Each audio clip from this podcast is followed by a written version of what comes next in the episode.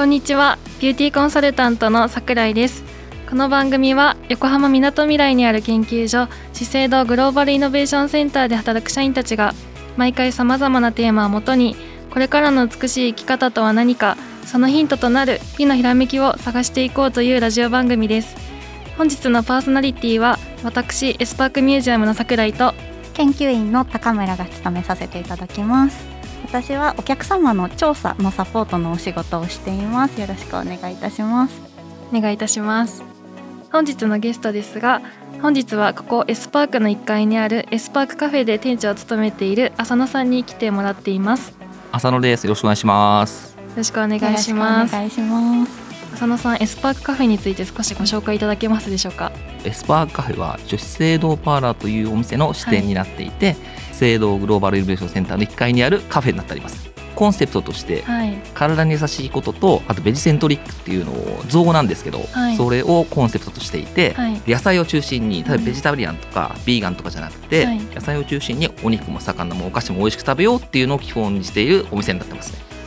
今日はなんと S/PARK Cafe で提供している料理を準備していただいています。いろいろ持ってきたので食べてみてください。結構料理に関して気遣っててなるべくしょっぱくないようにとか油を控えるようにとか体にいいように作ってるんでまずは食べてみていただくと感想から お願いします。あのたくさん用意していただいてますがまず高村さんにオムライスを食べていただきながら食レポをお願いいたしますあこれ食べたかったんです。本当ですか？召し上がってください。人が食べてるの見て美味しそう。今度食べようって思ってました。あの横にあるソースが牛タンのシチューになってるんで、えー、オムライスにかけていただくと。牛タンも好きです。あ本当ですか？みんなが見てる前で食べるの緊張しますよね。じゃあただきます。どうぞ召し上がってください。あ思ったよりご飯がきっちり詰まっててめちゃくちゃ美味しそうです。一応健康に使って五穀米使ってるんで。本当だではいただきます。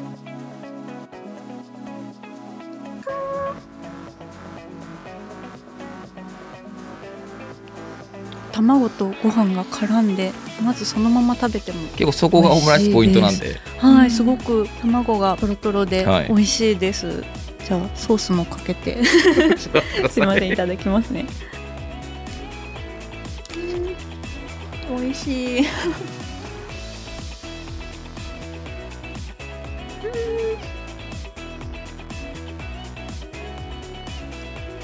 シチューもすごく美味しくてありがとうございます。そのまま食べても美味しくてこう 2回楽しめる感じです。ごく美味しいですお肉柔らかそうに見えました。すごくお肉柔らかくて、こう口の中で柔らかく溶ける感じでとても美味しいです。結構一応手も結構混んでるんで仕込みの方も、うんうんうん、めっちゃめっちゃ美味しいもぐもぐ食べちゃう。お肉柔らかくするコツとかあるんですか？この牛タンに関しては仕込みの時に一回焼くんですよ、はい焼いてあと蜂蜜と塩麹でつけて、はい、蜂蜜だとアミラーゼで肉柔らかくなるんで、それ一晩赤ワインと一緒に漬け込んで一晩も、はい、でさらに次の日煮込むんで。そうなんです。そんなに手が込んだオムライスと牛タン。じゃあ美味しいありがとうございます。てかドリンクいってくださいじゃあいただきます。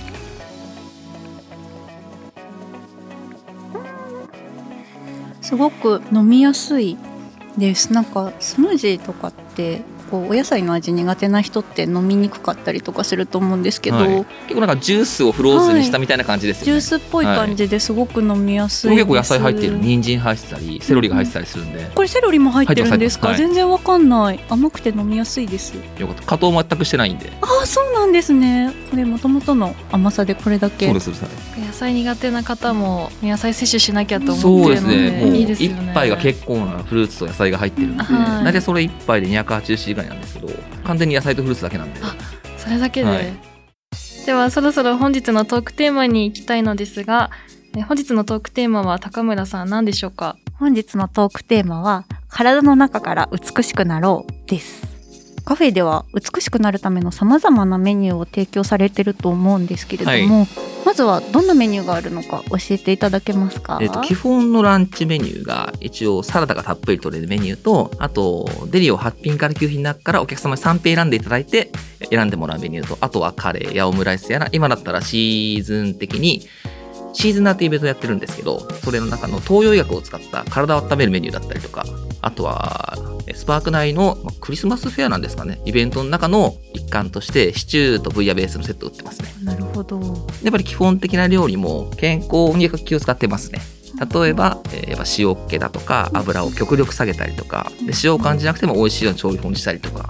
はいろいろ気遣ってますねかよくお昼に私はランチのプレートあありがとうございます、3 品選ぶっていうのをしてるんですけど、はい、すごいいつもた選ぶのが楽しみというか 今日何にしようかなみたいな感じで 選んでます。でもなんかそれがこう塩分が少なめとか、体に気を使ったものになってるっていうところまでは知らなかったので今日すごい勉強になって。食べてみたりするとなんか極端な例としてステーキとか食べると結構油残るじゃないですか、はい、ああいうのが全くないと思うんですうちの料理って。はいで結構あっさり全部いけて、はいはい、でもお腹に気づいたら溜まってるみたいな、はいはい、なんかすごく満足感がありますよね食べた後に。あありがとうございます、メニューは朝の店長がえっ、ー、と全部決めてます、そうなんです、ね、はい、まあ料理でお菓子はちょっとパチチが専属でいるんで、はい、料理とかドリンクは全部僕が決めてますね。そうですか。はい。シエがいらっしゃるんですか？そうなんです。去年の7月から赴任してもらって、はい、で結構ホールケーキとケーキも大好評で頑張ってくれてますね、うんうんケーキも並んでると。そうなんですあれ美味しいんですよ。ついつい買っちゃうんですよね。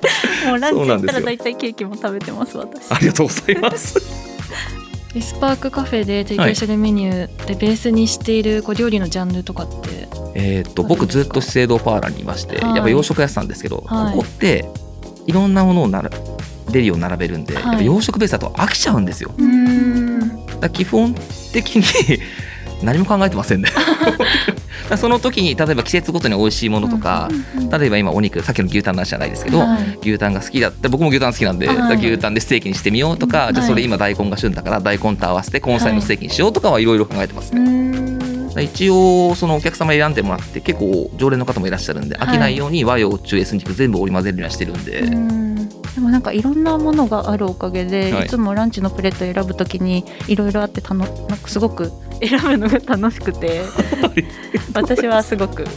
楽しんでます。結構悩むのがやっぱ人気なものが結構出てきて人気なものはやっぱちょっと長く続けようとしてるんですけどそうすると人気なものばっかになっちゃって同じラインナップになっちゃうんですよ。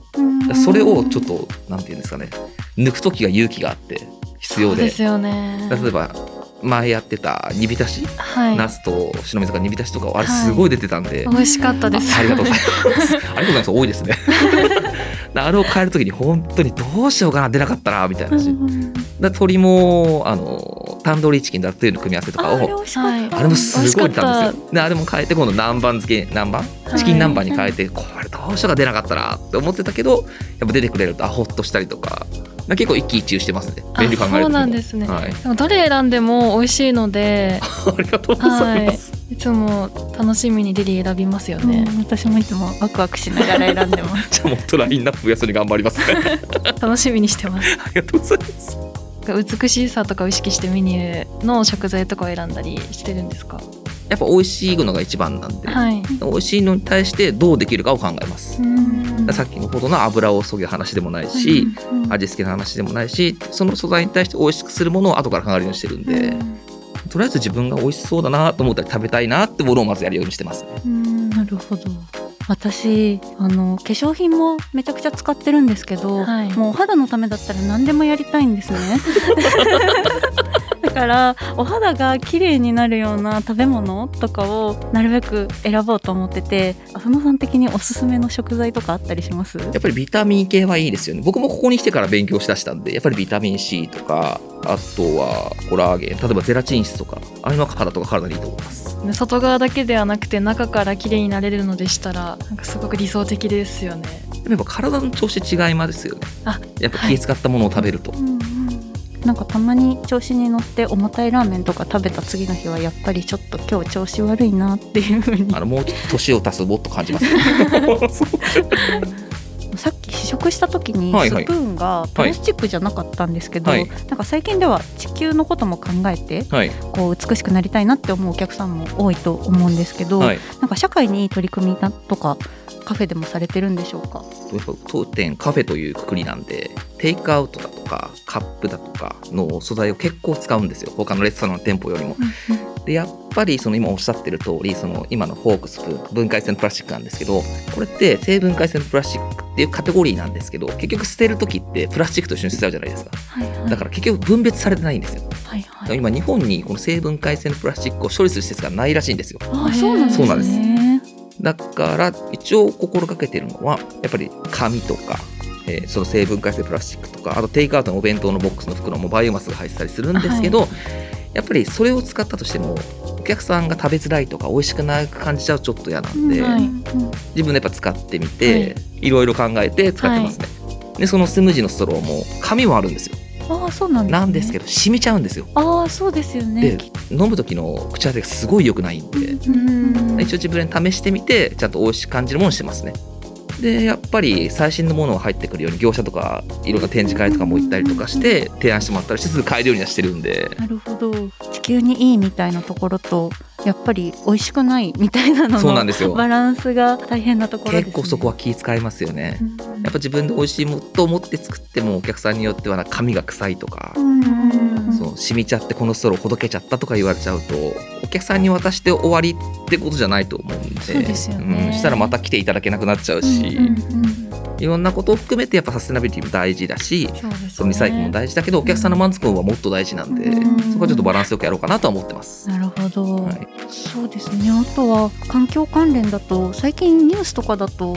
フードロスとかもよく取り上げられてるイメージがあるんですけど、はい、その辺も何か取り組みとかってされてるんですか、えーと、例えば仕込みの時とか料理を作る前の段階で人参の皮とか剥くじゃないですか、はいはい、でも皮って使わないで捨てちゃいますよね、はい、あれはきれいにして例えば洗ったりとかしてブイヨンを取ったりとかあとそのさっき牛タンを煮込んでたシチューの、まあ、ミルポワっていうんですけどそれのアクセントにしてみたりとか、はしてますね。例えば大根も剥いたらそれドレッシングにしてみるとかなるべく素材に無駄が出ないようにはしてますね。あとはやっぱうちデリっていう形態なんでお客様のところに余るものってどうしても出てくるんですよ。でもそれをなるべく最小限にしようとは例えばちっちゃい器にしてみたりとか、はいはい、そういう取り組みはしてますね。小分けの容器とか、あとランチプレートで少しずつ持ってあったりとかしてこう食べきりやすい量になってるなっていうのは普段食べに行く時にも感じます、やっぱりこまめに変えた方があのお客さんに出す料理の状態もいいし、うんうん、お客さんが食べても美味しいと思うんですよ、うんうん、やっぱ気を使うことによってフードロスも防げる。しお客さんの満足にもつながるしっていうのはちょっと目指しますね。あの S/PARK Cafe であのご飯を食べた時にサラダのドレッシングの容器がビーカーだったのですが、それは研究所ならではの、あそうですね。最初のお店をやっぱ作ってる時に、はい、で例えば照明とかがフラスコだったりするじゃないですか。ああいうのを意識してじゃあまとめようかっていう科学だったらじゃあこれドレッシング入れたら楽しいんじゃない？ってちっちゃいビーカーを探してやってみようっていうのでアレンジしました。普段研究員でビーカー見慣れてるせいか最初ドレッシング見た時にそんなに何も思わず普通に使っちゃったんですけど 友達があの食べに来た時にビーカーだったってすごい興奮しててそういう方いらっしゃいますよ。研究所だからビーカーなんでしょっていう方結構いらっしゃるんで。すごいあのワクワクされる方もいるみたいです。2階にもビーカーとかいっぱい置いてありますもんね。なんか研究所っぽいからじゃあうちも合わせようかなと思ってあれにしたんで、なるほど。今あれですよね。クリスマスでツリー、ああフラスコですよね。やってますけど、はい、あれもフラスコですよね。あれ綺麗ですよね。あれ綺麗ですね、四百二十個フラスコ使ってるらしいですよ。すごい量ですよね。すごい量ですよね。あの最後にこれからの S/PARK Cafe で個人的に取り組みたいことなどありますか？やっぱりこの研究所の施設に入ってるんで、はい先月もやったんですけど健康にやっぱ特化したものをやりたいなと思ってた免疫強化だとか、うん、先月でしたの女性のアスリートの方の三大美って結構あるんですけど不足してる栄養分を補うようなスムージーをちょっといろいろ計算して作ったりしたんです。結構好評で、はい、もし研究所の方食品の方とかと栄養効果できるものができたらちょっといいかなとは思ってますね。うんうんうん、ちょっと他のとこじゃできない取り組み。研究所ならではそうですね。そういうのができたらやっぱここの意義があるのかなとちょっと思ってます。はい。研究員もやりたいと思ってるんじゃないかなと思いますつないでください。はい。そうですね。あとはあの S/PARK Cafe のお店として取り組みたいこととか今後やっていきたいことってあるんでしょうか？えーと、うちの店舗は今もうこれでオープンして2年半経つんですけど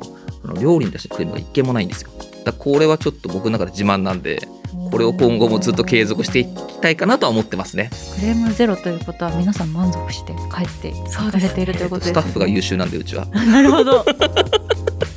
まだまだ話はつきませんがそろそろお時間となってしまいましたのでこの辺りでエンディングとさせていただきます本日も最後までお聴きいただきありがとうございました面白いと感じていただけましたら番組フォローしていただけると嬉しいです。また感想などありましたらハッシュタグ美のひらめきでツイートをお願いします。ご意見やご質問もありましたらお便りお待ちしております。詳しくは番組概要欄をご覧ください。エスパークからのお知らせです。11月22日から12月25日までエスパーククリスマスラボフェス2021を開催しています。多くの研究員も参画するイベントとなっており、研究員によるワークショップやトークショーなども企画しています。詳しくは番組概要欄をご覧ください。では本日の感想を一言ずついただきたいと思います。浅野さんいかがでしたか？えー、いつも店舗の方で料理をやったり、お客様のバイトをしているので、なんか新鮮で楽しかったですね。今度はうちのパティシエも連れてくるんで。ぜひお話を伺いしたいと思います。はい。ありがとうございます。ありがとうございます。高村さんいかがでしたか？今日は気になっていたオムライスを食べれたのが一番嬉しかった